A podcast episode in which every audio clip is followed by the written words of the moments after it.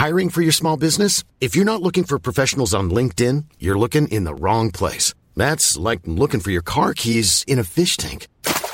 LinkedIn helps you hire professionals you can't find anywhere else, even those who aren't actively searching for a new job but might be open to the perfect role. In a given month, over 70% of LinkedIn users don't even visit other leading job sites. So start looking in the right place. With LinkedIn, you can hire professionals like a professional. Post your free job on linkedin.com slash people today.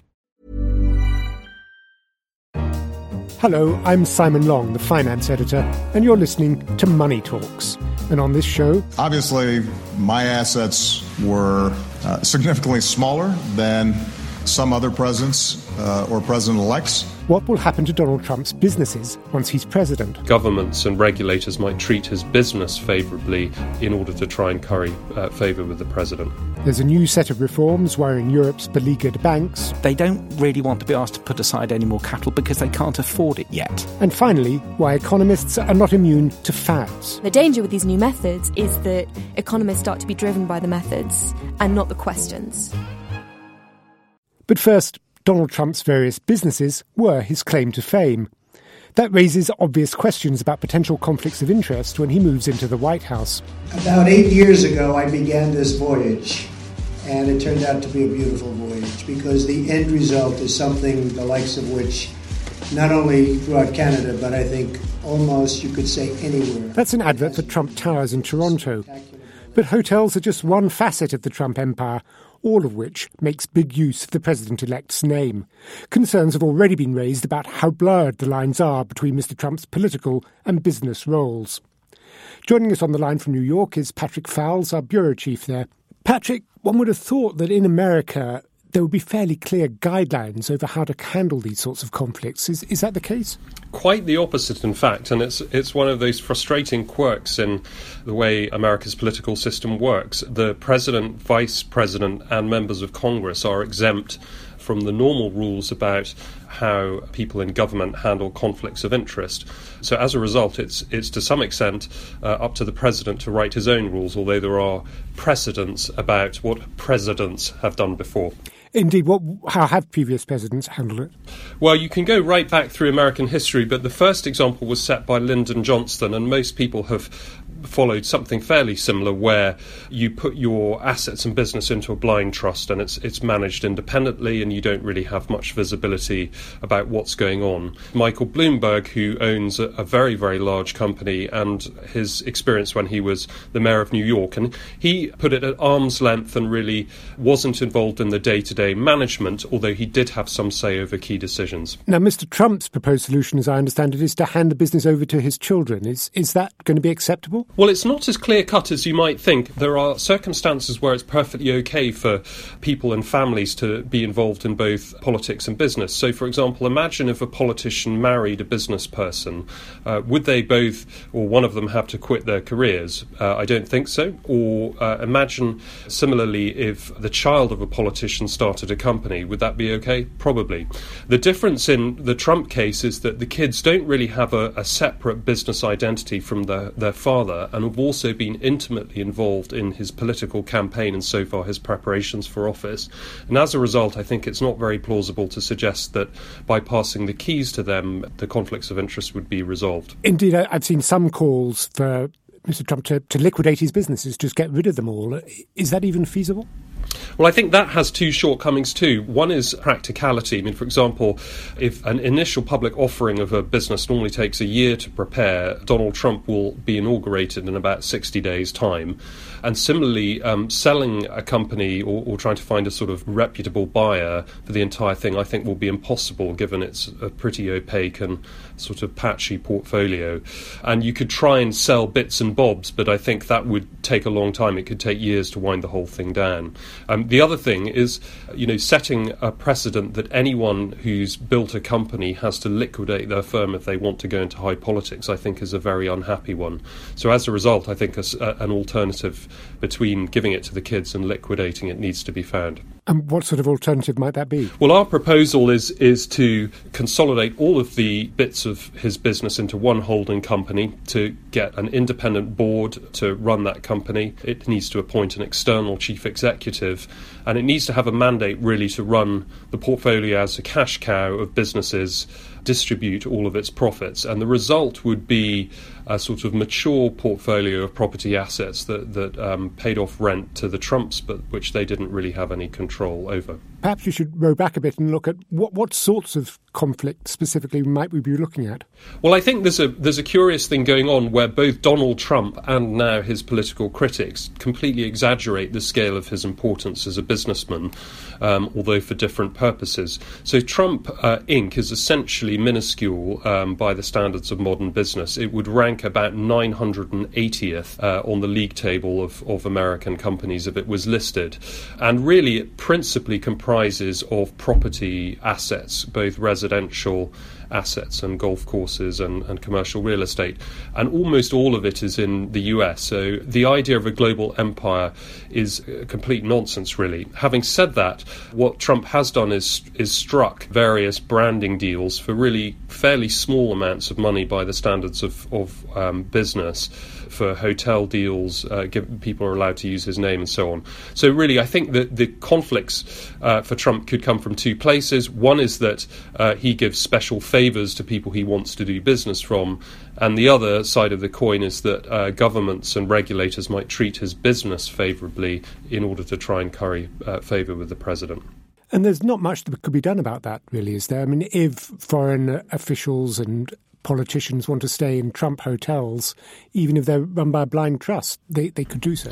Well, I think, you know, fundamentally the problem here to some degree is Americans have chosen to elect a businessman as, as their leader that comes with inherent conflicts, which I don't think any amount of legal manoeuvres can really resolve. They've also chose to elect someone who has a, a character that seems flawed and, and slippery sometimes. Um, and again, there's nothing really any amount of rulemaking can do to resolve that. And I should add that, you know, President, if you imagine, who began with no business assets at all, but who was intent in making money from the White House, would still be able to do so. So, to some extent, the the problem here is is less to do with Trump's existing business and more to do with his his character and intent.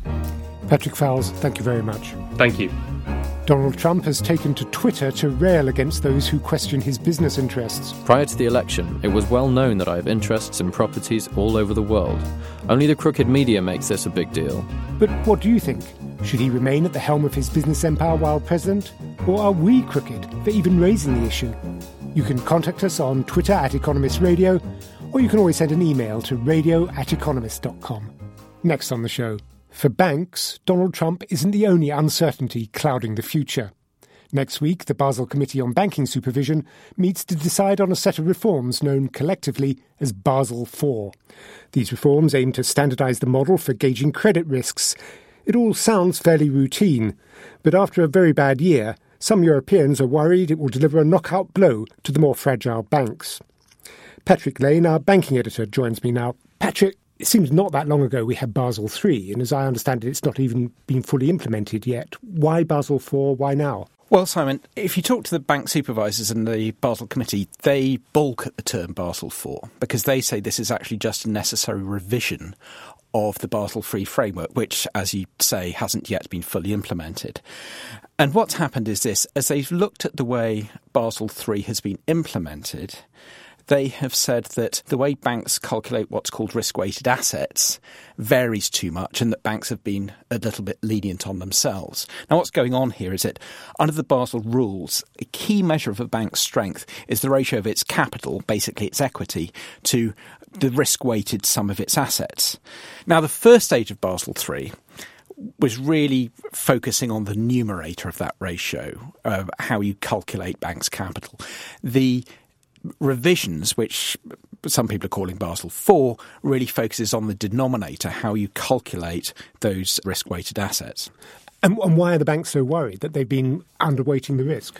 Well, they're worried, I think, about two things in the in the proposals that the committee have come up with so far. One is that the committee's proposals are insufficiently sensitive to risk, And the second is that they will raise their capital requirements too much by, if you like, adding to their risk weighted assets by applying higher risk weights. Now, the concerns are principally in Europe, not in the United States, and to a lesser extent in Japan.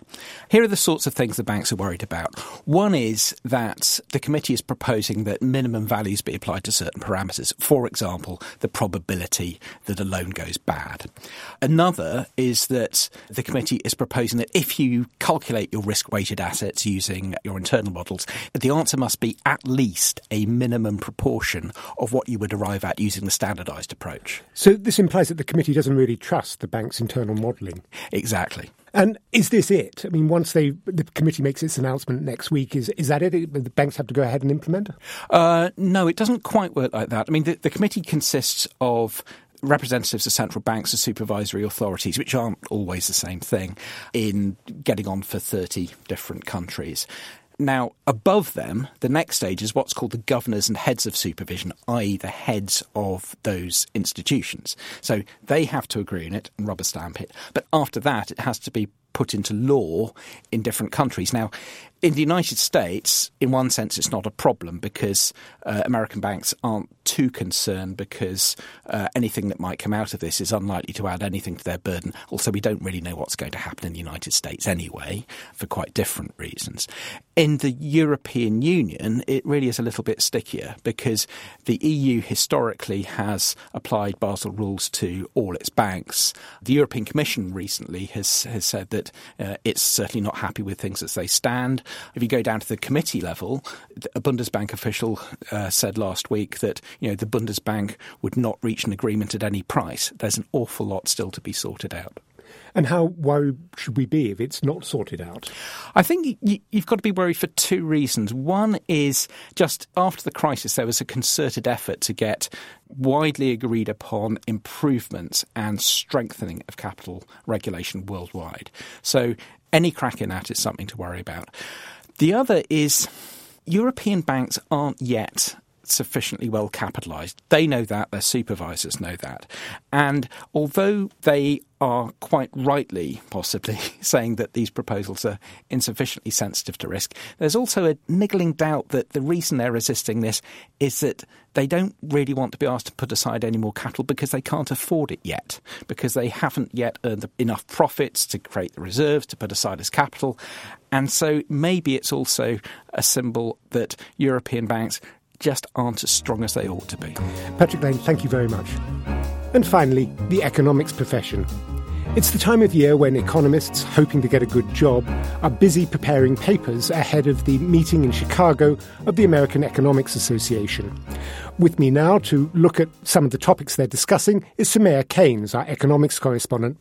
Soumaya, what are the trends this year? What are the, the big issues in economics writing? So, this year, the hot topic is big data and machine learning. Um, so, this is the latest craze, um, which is to take advantage of this huge, huge increase in the number of big data sets and uh, alongside that, new techniques to look at interesting economics questions. And, and how is this changing the discipline?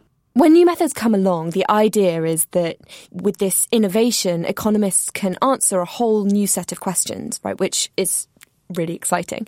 Um, and the problem that big data and machine learning is meant to solve is that before, economists worried that they were looking at their small data sets with their small models and they were worried that they were imposing their own assumptions on the data.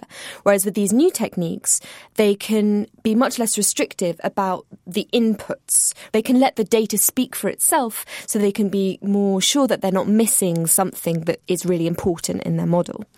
Um, and it turns out that these new techniques, this new machine learning, is really, really good at prediction. And using all this data means that they can get much more accurate predictions on what will happen. So, an example that is actually being used right now is in America with uh, models and algorithms that they're building to predict who is going to turn up to trial.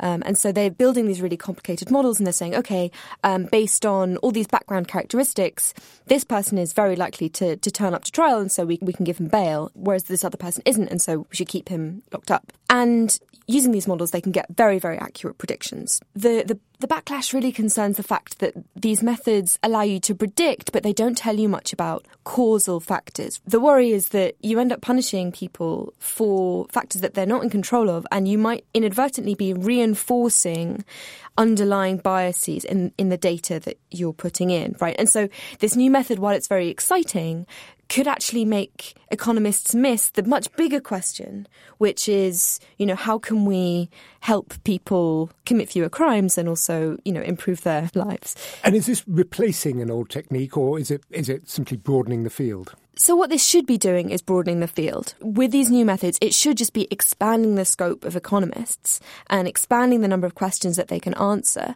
I think one of the other general criticisms with these new methods and these new crazes is that essentially economists get so excited by their new method that they get lost in the weeds of applying this new method and they don't take a step back.